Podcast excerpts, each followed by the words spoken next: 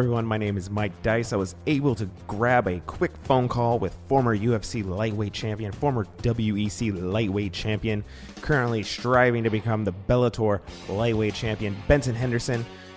Benson Henderson fights Patricky Pitbull on September 23rd at Bellator 183. How are you? Hey, what's up, Mike? How's it going, buddy? Good. Thanks for uh, taking the time out to talk to us. Oh, of course, man. Yeah. Uh, it's been a while since fans have seen you in the cage. What have you been up to in the in between fights? Uh, getting this knee right, man. Uh, rehab, doing all the proper. It's been freaking forever, so I had to do all the. Been forever, so I had to do all the proper uh, rehab, doing this, doing that, all the tedious stuff that comes along with uh, proper you know knee rehab. So doing that, and um, was able to have a uh, jujitsu super match uh, a couple months ago to really test me. I, I want my first time in live competition. You know, uh, big lights, bright lights, uh, cameras out there. I want my first time back out to be you know inside the cage. So I took a, a super match uh, in jiu-jitsu and was able to go out there and really test the knee, make sure it was you know out of the not even in the back of my head, but completely out of my head, and uh, see how it responds. The knee responded great. The knee never once thought about it during the, during the match. Uh, so I was, I really happy about that too. So back to 100%? Yep, I'd say uh, back to 100%. You know, they say, you know, knees, ACLs, they feel 100%. They're really good. They're really strong for up to a year. But they're not really at, at truly at 100% a year, even two years later, where all the surrounding knee and smaller, tiny muscles and the ligaments are, you know, back to a full 100% strength and whatnot. But for the most part, yeah, 100% ready to get to go. And uh, you're not really um, accustomed to this kind of inactivity or injuries like this keeping you sidelined for a long time. Uh, was it difficult to to combat I'm that? man. It is for me. It's been super hard. It's one of the hardest things for me to do is sit around and, and to not train the way I want to train. I've uh, had one broken bone, one torn ligament my entire life, not just career, my entire life. I've never had a broken bone before. You know, I had a broken bone the same time I had my, uh, you know, uh, ACL tear. I've never had to deal with that, so it was definitely different. Definitely different having a surgery and not being able to train. You know, not be able to do things the way I want to. Doing like the smaller, tedious knee rehab stuff, like body's not quite responding the way it's supposed to. I'm not. I was not used to that at all. So it was completely different for me. But I'm uh, old enough now, smart enough to make sure I do the small, tedious things uh, the the right way. Take my time, do everything the way it's supposed to be done. So when I do come back, I'm at 100%. I was able to do that. Now you're coming back. You're fighting one of the other Pitbull brother, brothers. How do you think the two of them compare stylistically? Uh, I think stylistically they're both pretty similar. They both like uh, the same, you know, combinations. They both like the same counters to certain, certain, you know, uh, they like to counter certain things with, the- with the same uh, combinations. So I think they're both stylistically pretty similar. I'd say one's probably a little bit faster, a little bit quicker. The the little one is uh, probably a little bit faster, a little bit quicker. Uh, the, the bigger one has a little bit more power in his hands, a little bit more flat-footed. Doesn't move around quite as much, you know. Uh, but I think stylistic wise, they're, they're they're pretty similar though. So going into this fight, do you kind of feel like you have an advantage that you normally wouldn't have against a first time opponent, like you fought him before because you fought the brother? I never thought about that. I guess you could say that any anytime you fight somebody a second time, like a rematch or so, you know each other that much more. He knows you and you know him. But this time fighting the brother, he doesn't know me, like not that personal experience having shared cage time.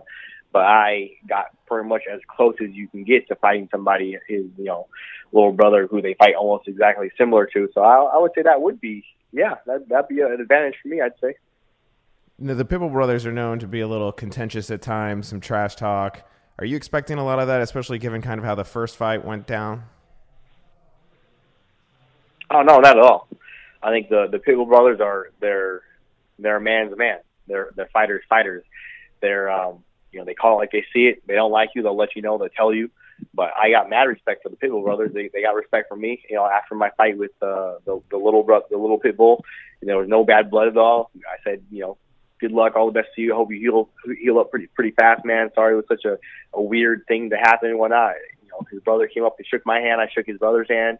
I got nothing but, but respect for the people. But I, I like a man's man. I, I like a fighter's fighter, not the loudmouth, annoying, stupid butts who you know are able to talk their way into fighting the best boxer ever. Or you, you, you guys in the UFC who are able to lose one fight and then talk their way into a title fight the next fight. Like what? Like the loudmouths annoy the snot out of me. They they annoy me so much. It's uh I'm not a fan of the, the loudmouths at all. Uh, I, I don't like that. If, if you're a loudmouth and you have a problem with me saying I like loudmouth, come see me, no problem. Um, but I'm just not a fan of that. I don't like that. I like I like a man's man, I like a fighter's fighter. The Pitbull brothers, the Diaz brothers. You know, they not be exactly like me. We're not exactly similar, but the, I got respect for them. They got respect for me. Anytime I see the Diaz brothers, you know, say what's up. They go their way, I go my way, but there's no bad blood at all. I see the Pitbull brothers around, you know, Bellator events. Like there's no bad blood. They say what's up to me, I say what's up to them, and you know it's all good. And you know they go their way, I go my way. But for actual fighter fighters, you know, a man's man, I, I got respect for those guys. I, I don't like the loudmouth, so I don't like the guys who you know, talk their way into fights and just do this and wear fake feather, fake fur coats and all that stuff. Like, get out of here with that. I think uh, that might come as a surprising thing for you to to hear fan, for fans to hear that you would side with like a Diaz brother. Um, because I don't think when people see the think of the Diaz brothers and think of you that you seem like your personalities match up. I agree. I, I think that's the exact thing though. Like because our our personalities, you're right, our personalities don't match up. We're not similar personality wise, but there's a mutual respect amongst you know actual fighters. You know, true fighters, not guys who are loudmouths who talk their way into fights and just say this and say that. Rick, I respect the guys who make their money. Do what you got to do to make your money. You want to dance around and look like a fool, like be a little dancing bear, and make money that way? Cool, go ahead, no problem, do that you know, be be you. Go get your money. Go be a little dancing bear. No, no problem.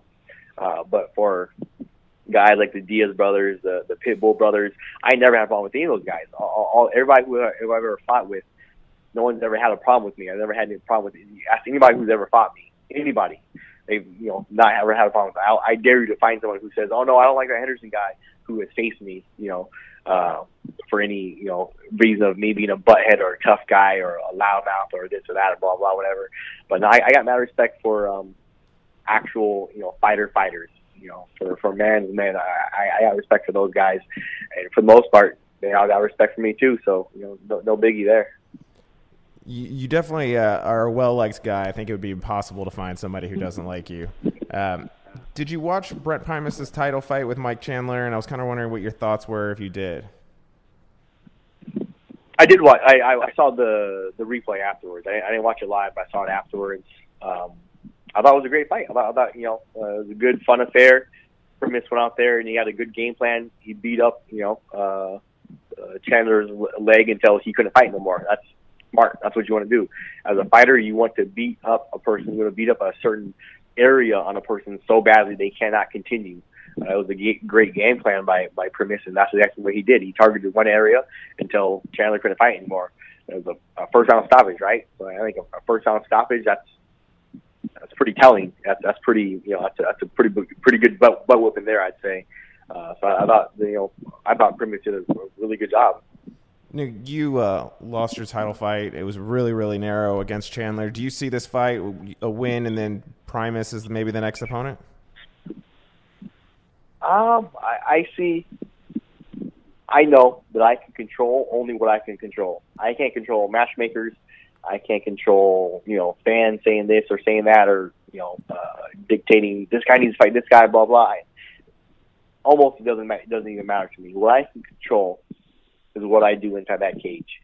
I need to make sure that I go out there and go do my best, go have a impressive performance. I need to have a impressive win. I need to I need to stop Pitbull.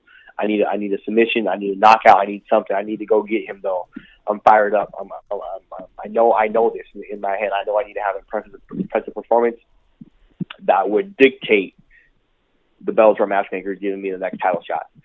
Um, but ultimately, I, I can't control that, so I'm not worried about it. I'm only worried about what I can control. Why would you ever worry about anything in life if you can't control it? You can't control it. Don't even worry about it. It doesn't matter. Worry about what you can control. So I'm worried about uh, my cardio. I'm worried about my strength and conditioning. I'm worried about all my my the counters or the proper timing. I'm worried about you know setting my stuff up. That is what I'm worried about. That's what I'm thinking about. That's what I'm concerned about.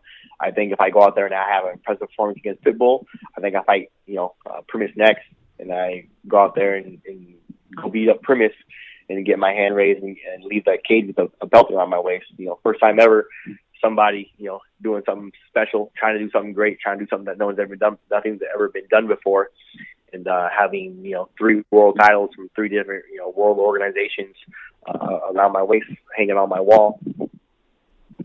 It, I'm I'm the same way. I I really try to in my personal life focus on things that I control and things that I can't. I guess I'll, I'll wrap up with this question. You know, you were one of the first and maybe the most notable UFC defector, and you're on a card with Roy Nelson and Lorenz Larkin.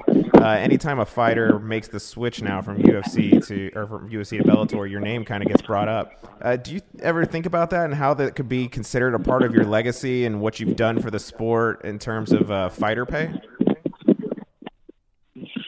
Uh, I try not to think about too much now.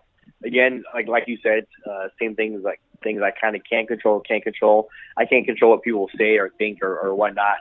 Uh, and you know, being one of the one of the bigger names uh, to leave the UFC, you know, on, on a W on, on a two fight win streak, leaving the UFC and uh, you know all, all that kind of sort of stuff. But Mousasi, uh, Nelson, Lorenz, Bader, uh, there's a ton of guys. Uh, you know, the grass isn't always greener on the other side. People, you know, kind of forget like it's not it's not all uh, you know super easy and this and that. Like it's all about hard work, about the hard work that you put in.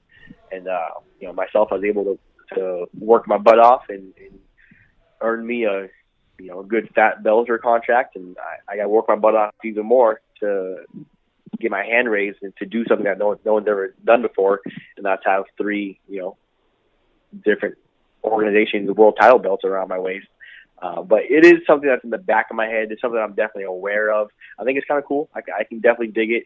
I think you know later on, like five years, year later, ten years later, when I'm retired and done fighting, I think then I'll be able to look, really look back at it and uh, truly appreciate it. Then give, give me ten years to to reflect on it, look back on it, look ask me in ten years the same question, and I'll be able to uh, give you a much well better worded uh, answer then.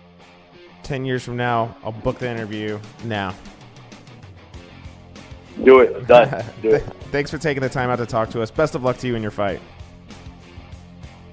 Uh, thanks a lot, man. I really appreciate it. Thanks.